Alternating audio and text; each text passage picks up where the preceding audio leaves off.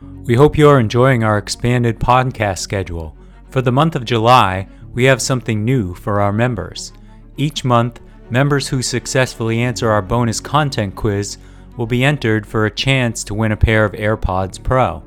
To participate, you must have access to the bonus sections of the podcasts. Members also receive an ad free listening experience, an evening newsletter, an invitation to join the DSR Slack community, and more. Best of all, if you become a member in the month of July, you'll receive 50% off the normal membership price. Visit thedsrnetwork.com slash buy and enter code FIREWORKS at checkout. That's thedsrnetwork.com slash buy and code FIREWORKS. Thank you for your support.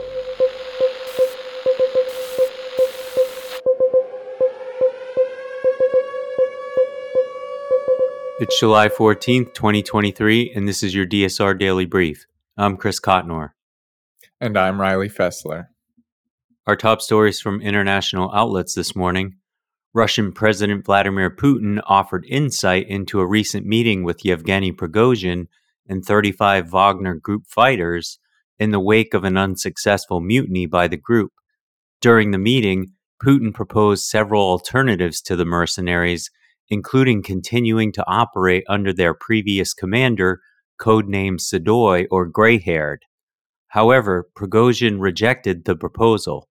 Putin attempted to downplay the mutiny by the Wagner Group that sought to force resignations from top defense officials. Denying the legal existence of the Wagner private military company, Putin's stance likely follows Defense Minister Sergei Shoigu's initiative to regulate mercenary groups by forcing them to sign contracts with the defense ministry. Despite the recent coup attempt, Putin acknowledged the Wagner Group's critical role in the ongoing conflict in Ukraine. During the 56th ASEAN Foreign Ministers meeting in Jakarta, the United States Secretary of State Antony Blinken expressed a commitment to maintaining a free and open Indo Pacific region. He emphasized the importance of deepening collaboration with Southeast Asian nations to address complex challenges affecting the area. Blinken highlighted the shared vision of an Indo Pacific that is prosperous, secure, and connected, where countries have the freedom to choose their paths and partners. He called for an end to violence in Myanmar and urged the implementation of ASEAN's peace plan for the restoration of democratic governance. Additionally, he emphasized the need to uphold freedom of navigation in the South and East China Seas and maintain peace across the Taiwan Strait. Peter Lim Rat's Progressive Move Party won the most votes in Thailand's May election, raising hopes for political change. However, Pita's bid to become the next prime minister was rejected by the unelected Senate in the first round of voting. This setback for the pro democracy movement comes after years of military backed government rule. Pita's party had promised progressive policies including legalizing same sex marriage and reforming royal defamation laws. Despite having support from the lower house, Pita fell short of the votes needed.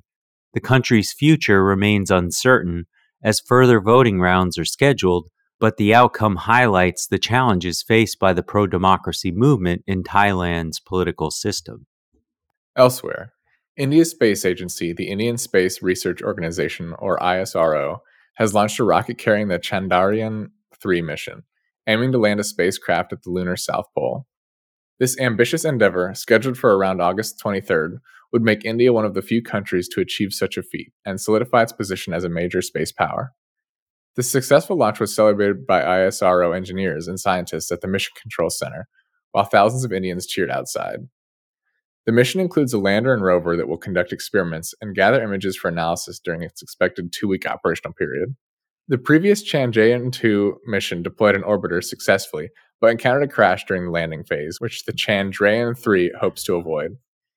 Indian Prime Minister Narendra Modi expressed his pride in the mission, emphasizing that it carries the hopes and dreams of the nation. China's financial regulators have organized a rare symposium to be held next week in Beijing inviting major global investors in an effort to boost confidence and encourage continued investment in the country's economy.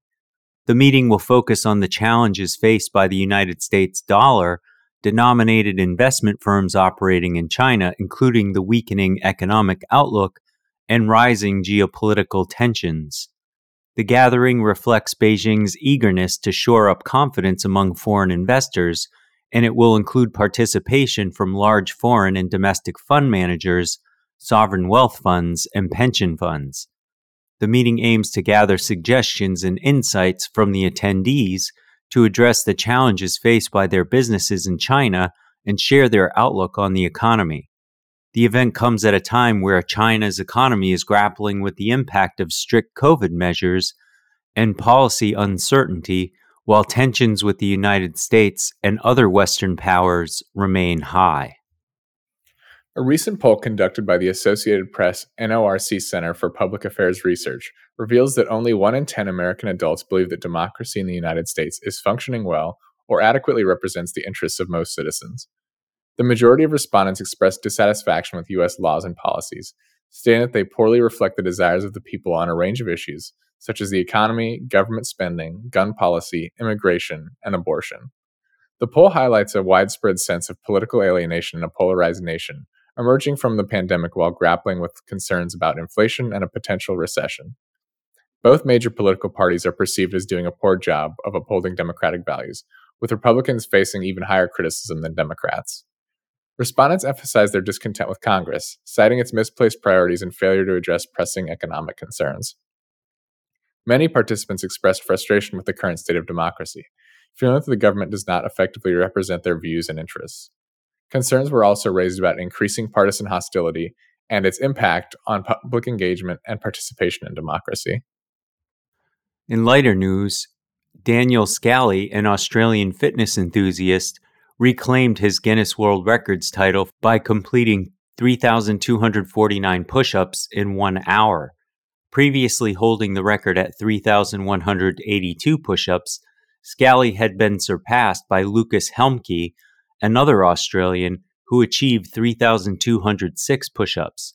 Scally attributed his success to the burpees he included in his training regimen, which not only improved his fitness, but also helped him manage the constant pain in his left arm caused by complex regional pain syndrome. Looking ahead, Scally aims to reclaim another record he previously held, specifically the longest time in an abdominal plank position. That's all the news we have for you this week. Be sure to rate, review, and subscribe so that more people can find the show. If you have a tip, topic, or correction you'd like to flag for us, please email us at podcasts at thedsrnetwork.com.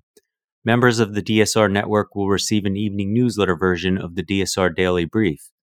If you'd like more in depth analysis of these issues, along with our sources for today's episode, be sure to follow the links in the show notes and tune in to our sister podcasts on the DSR Network.